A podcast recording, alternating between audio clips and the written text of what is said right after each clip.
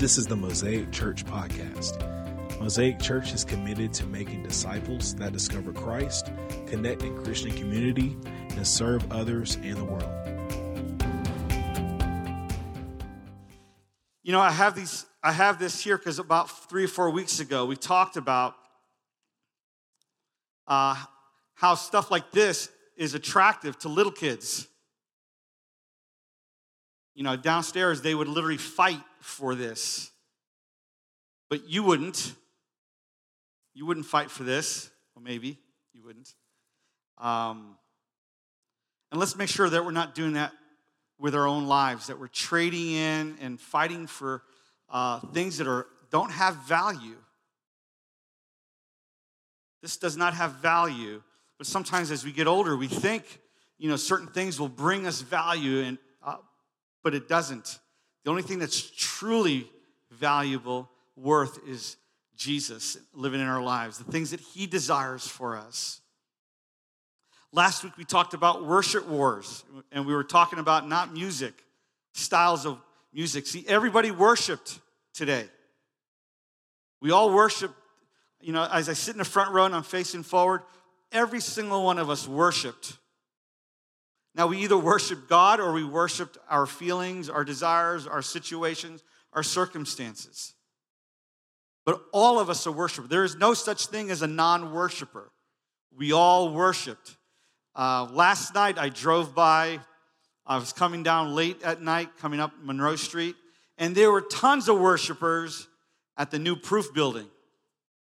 Place was pla- packed. And, it, and really, if you think of it, if you scale it down, it's not just about the social setting, it's not just about the, uh, you know, the, the cool, trendy uh, beers, but it really is worship. You know, worship that moment or worship the situation or, or worshiping the potential moment. But we're all worshipers. There's no th- such thing as some people are worshipers and some people are not worshipers. We're all worshipers. It's just, it's who we choose to worship. Who do we choose to worship? And as believers, of course, we always want to uh, submit ourselves to the reignship and the lordship of God.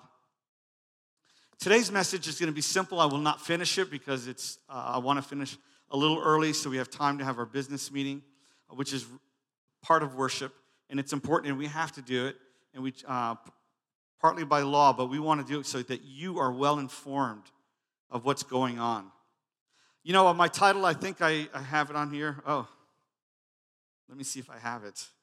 It's, it's just a one slide. It basically says he left 11. He left 11 behind. You know, if we were to, um, thank you, Mackenzie. Typically, I, I, I control my own PowerPoint, but I forgot to do that.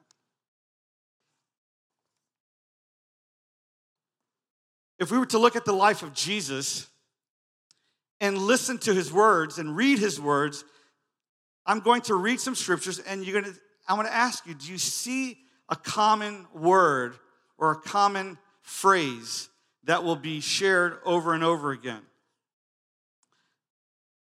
In John chapter 4 says, the, this is Jesus speaking. That food that keeps me going is that I do the will of the one who sent me, finishing the work he started. John 5:30 says, I seek not to please only myself or myself, but him who sent me. John 6:29, the work of God is this, to believe in the one who has sent me. John 6:38, for I come down from heaven not to deny, not to do my will, but to do the will of him who sent me. My teaching in John chapter 7 is not my own, it comes from him who sent me. John chapter 7, yes, you know me, and you know where I am from. I am not here on my own, but he who sent me is true you do not know him, but I know him because I am from him and he sent me. John 7 28. John chapter 8. I stand with the Father who sent me. John chapter 8 29. The one who sent me is with me. John chapter 9. We must do the work of him who sent me. John chapter 12, when a man believes in me, he does not believe in me only, but in the one who sent me. When he looks at me, he sees the one who sent me. Do you get, this, get the phrase? I'm not done yet. John chapter 12. I do not speak on my authority, my own authority. The Father who sent me has commanded what to say and how to say it. John chapter 13. Whoever accepts me accepts the one who sent me. And last one, John chapter 14. These words you hear are not my own, they belong to the Father who sent me. And I wonder if you can pick up the theme that I've just mentioned that Jesus, whoa, there's some debris up here I didn't catch. Jesus was sent. But the question we need to ask is what was he sent for? Luke chapter 15 tells us now the tax collectors and sinners were all gathering around Jesus, but the Pharisees and the teachers of the law muttered, This man welcomes sinners and eats with them. And the Pharisees had a hard time with this. Jesus was sent by God, and the question is to do what? What was he to do? And uh, we see that Jesus begins to have meals with people who were deemed as others the tax collectors, the sinners, the ones that were outside the realm of the family. I've read a book called, um, I've read many books, but basically talks about purity and the concept of purity and how it's so easy for us to deem people as impure. They are on the outside. There's a deep psychological thing that goes on. It's very complex on the concept of impurity, something that's disgusting. The book is amazing. It talks about how easy it is for us to deem a group of people as disgusting. You know, Ria was on staff when we read this book, and, and one of the things that it challenged us that we, we don't call people disgusting anymore. What it, we would say is that saddens. What they're doing is very sad. It, it breaks my heart. But we don't call people disgusting. They are made in the image of God. Jesus went, came down, and was sent by the Father to die on the cross for those people which includes us. But it's so easy as, as we come to know Christ to draw a line and call people disgusting. Now, there are acts that are disgusting, no doubt. But there are people who are made in the image of God who might be performing those acts of disgust, but they are still made in the image of God, and we need to love them, reach out to them, pray for them, have Pray for mercy on them. Care for them. But the Pharisees saw Jesus, who was sent by God to reach, was we know, we don't have time to read, those who are not healthy, the ones who are sick. The religious people thought he was sitting with the enemy, and he was, in a sense. We're all an enemy with God if we don't know him but they were still people that Jesus wanted to reach. You know, I'm gonna, I'm gonna cruise through, but Jesus is in the business of reaching people. There are many uh, parables, and one of my favorite one is the woman who lost the, t- uh, the coin. She lost a coin and she did everything she could to find that one coin. And when she found that one coin, she celebrated. She celebrated because she found that something that is incredibly valuable to her. And I would say Jesus is searching for people to reunite with his creation. Now, I don't know about you, and I know some of you have children. I don't know if you, have you ever lost a child.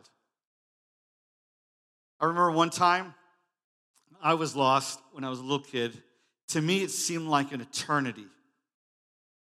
I was in a department store called Jet. Anybody remember the Jet department store?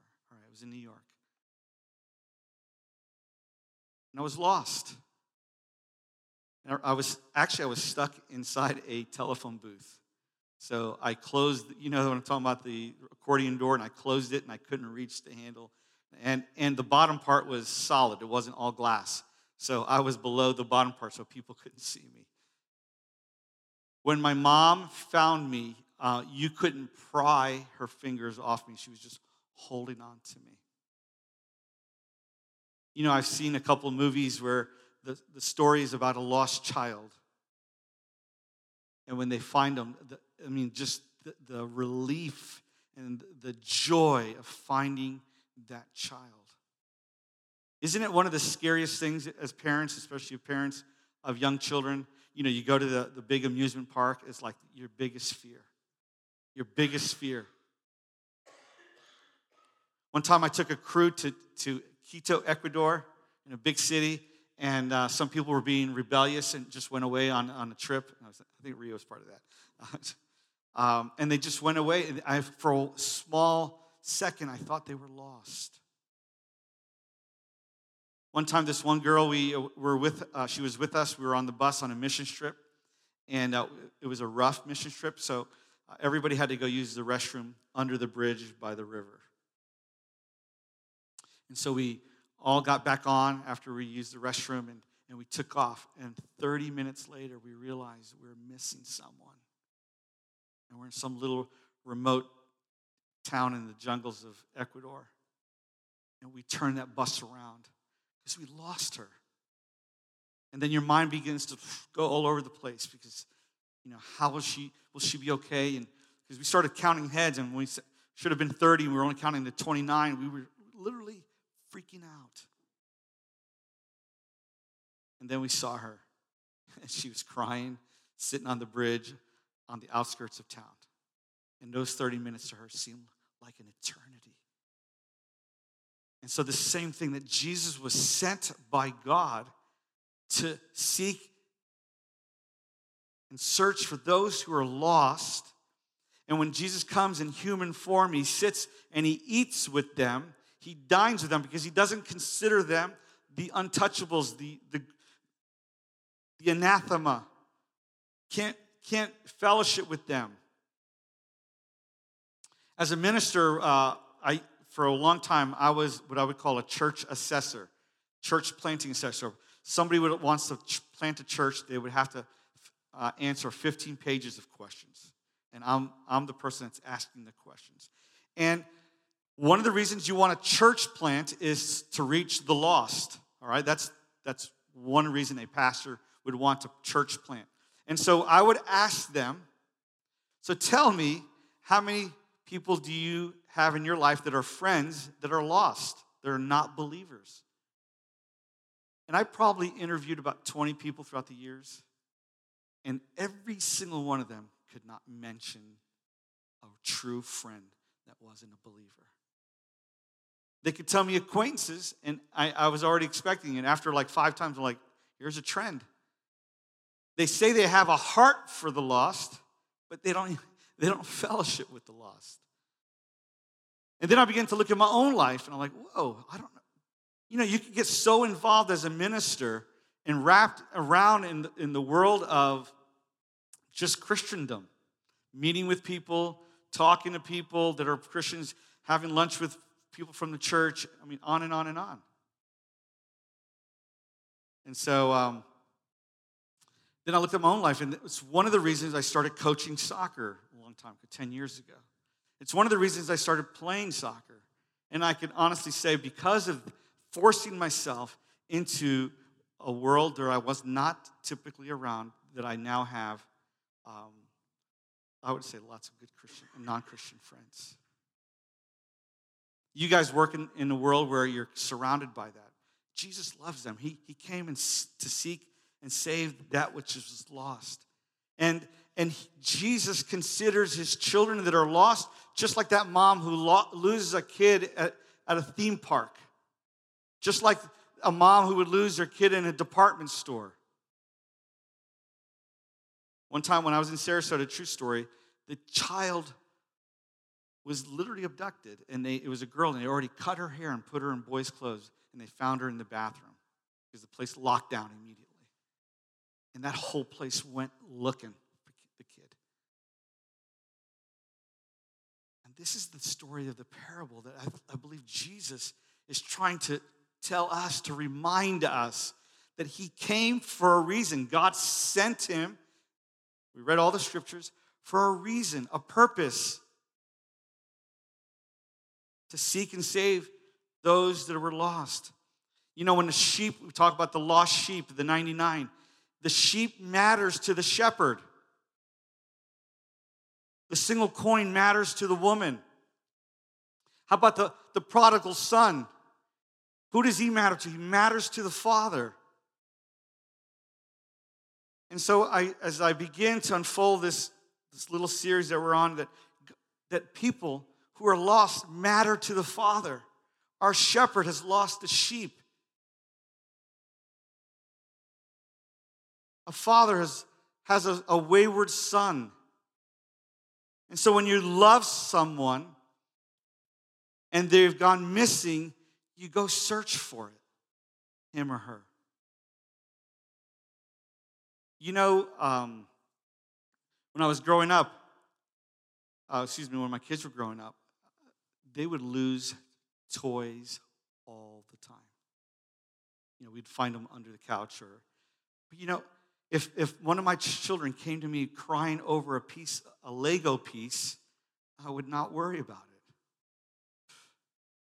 Why? Because it has no value to me. It might to my little child, but it really doesn't have a lot of value. They don't really know. You lose a child, man, you are like on it. Amber alert goes off. And that's how serious that God takes this. His, his creation has been separated from him. And he sends Jesus. But then Jesus leaves. He was raised from the dead and then he leaves. You know, Luke chapter 5, again, who needs a doctor? The healthy or the sick, he's asking. I'm here inviting outsiders, not insiders, an invitation for lives to be changed. And there are people out here that we converse with every day at work or at home, and that's Jesus' missing son or his missing daughter. And that's why he was sent. That's why he was sent. And then in John chapter 20, we read most of the John, he says this just as the Father sends me, I send you. Just as the Father has sent me, I am sending you. So I don't know where every place that you work, but God is sending you. Just as the Father sent, just the same plan that God gave Jesus, Jesus is giving us the same plan. He's telling us, hey, do as I did. Just as the Father has sent me, I send you. And so we need to align ourselves with His purpose. Remember last week we talked about it, it was last week or the week before, we talked about uh, what's the church's mission. And I joke around, I was like, we don't have a mission. We don't have our own mission. And at first it's like, whoa, how can you not have a mission? Because it's not our mission, it's His mission the mission has a church. So it's not like Jesus has, you know, let's just say there's, you know, 5,000 churches in, in the northern part of Florida, and there's not 5,000 different missions, 5,000 different plans. No, there's one mission. And that mission has a church, and, and we are part of his mission. And so we need to align ourselves with the great purpose that Christ has set the perfect example for us. And one of the biggest challenges that we have is what I would call spiritual narcissism. I've preached on narcissism before um, a few years ago. And so, you know, if, if you don't know the story of the, this Greek mythology, this, this person, Narcissus, was so enthralled by his, uh, his own looks, his own self, that he looked in the, in the, on the pond or in the pond and saw his reflection. He was so enamored, so focused on himself, he never left the water's edge. He fell in love with himself. And so, and he dies. And I think that's why we have certain flowers that are on water's edge. They call the, the narcissus uh, flower. Self focused. And as a church, we need to be careful that we are not, um, we don't fall prey to that kind of spirit where just everything becomes about oneself. And we forget about the purpose. We forget about the purpose. We forget why Jesus was sent and why Jesus says to his disciples, now, as the Father sent me, I sent you. In this culture that we live in, spiritual narcissism is tough to break. Everything from, we can go on, just has to be about oneself. We've been reading articles I've been sharing with Eric is, you know, why, uh, like people who shop around for churches, you know, and it's, and the things that they're shopping for is really, it's, it's it seems to be playing to this narcissist kind of concept. I pray that that kind of attitude does not ever come through our doors. Now, uh, I read this story. I'm not 100% it's true because it was on Wikipedia. I'm just kidding. But the United States military tried to commission this big old ship, military ship, to haul as many as 14,000 soldiers or Navy personnel. But at the end of the day, it didn't do that, and they turned it into a luxury ship. It went from a military purpose boat ship to a luxury cruise line ship. And one of the things that we need to be careful as a church is that our church is designed for a purpose, that we don't repurpose it. That Jesus has given us a blueprint plan,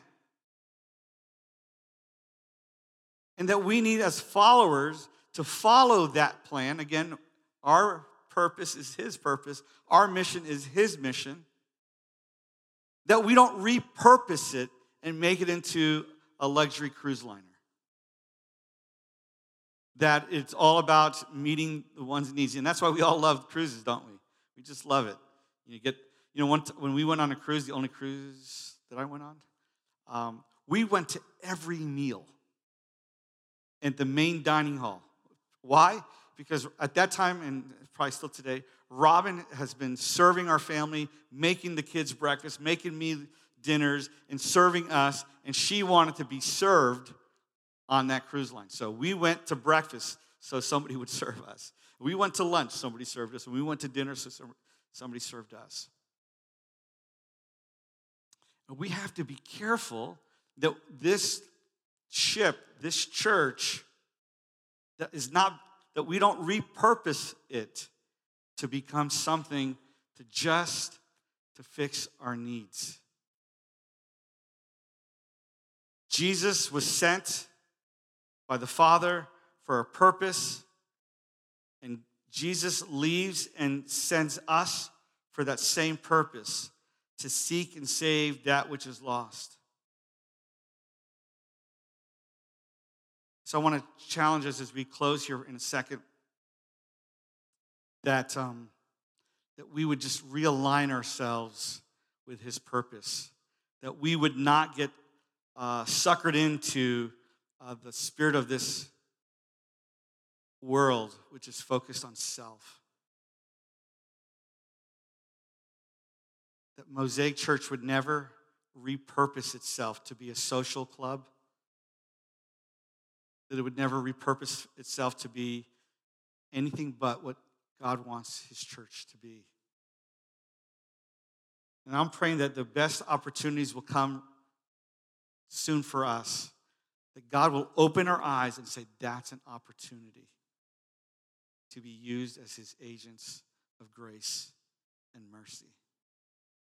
That we would be used as his agents of grace and mercy. Just as the Father has sent me, I sent you. I do not have time to read the story, but you know, there's a little fable out there about Jesus going back to heaven, and the angels were asking, "So, what's your plan to bring people back to the fold?"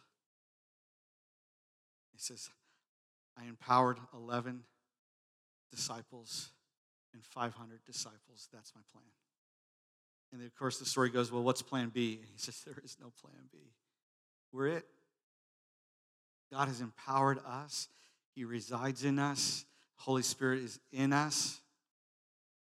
He's already empowered us, made us powerful vessels to seek and save that which is lost.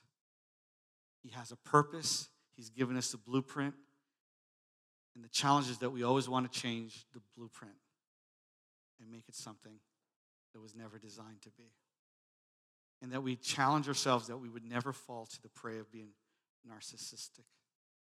It's about me, it's about my wants, about my needs. Let's pray. Heavenly Father, we thank you for this time.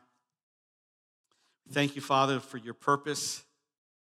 Lord, I pray, God, that you would just remind us of your blueprint and your purpose. Lord, we remind us again of the opportunity, not just the responsibility, but the opportunity that we have to grow your church, to make your name great, to expand your kingdom. Lord, that we would see people not as others or outsiders, but Lord, people who are lost. And Lord, help us to, to pick up that spirit of, of urgency. Like a mom who would lose his, their child in a department store or a theme park or inside of a, a large city. Lord, help us to capture that same spirit of urgency. And Lord, I confess there are times where I've just rather just chill on a cruise ship, take my little notes, sing my little songs, raise my hand, and attend on a Sunday here and there. Lord, I fall and pray to that, and I pray, God, that you would help me and you would help us. We love you, Father. Challenge us. Challenge us this morning. In Jesus' name, amen. We want to thank you for listening. We pray that you were blessed and encouraged.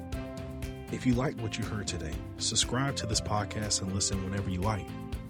To find out more about Mosaic Church, please visit www.mosaicchurchtlh.com.